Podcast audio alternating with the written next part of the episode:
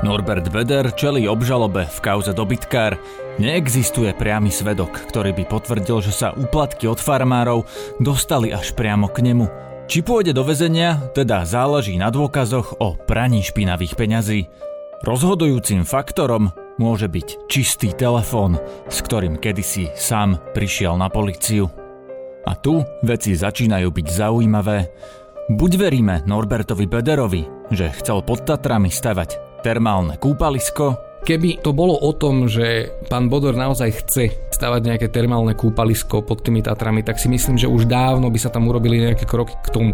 Alebo veríme prokurátorovi, že Beder pral peniaze z farmárskych úplatkov cez fiktívne obchody s podnikateľom Petrom Kubom, ktorý nosil v kufríkoch milióny eur do banky.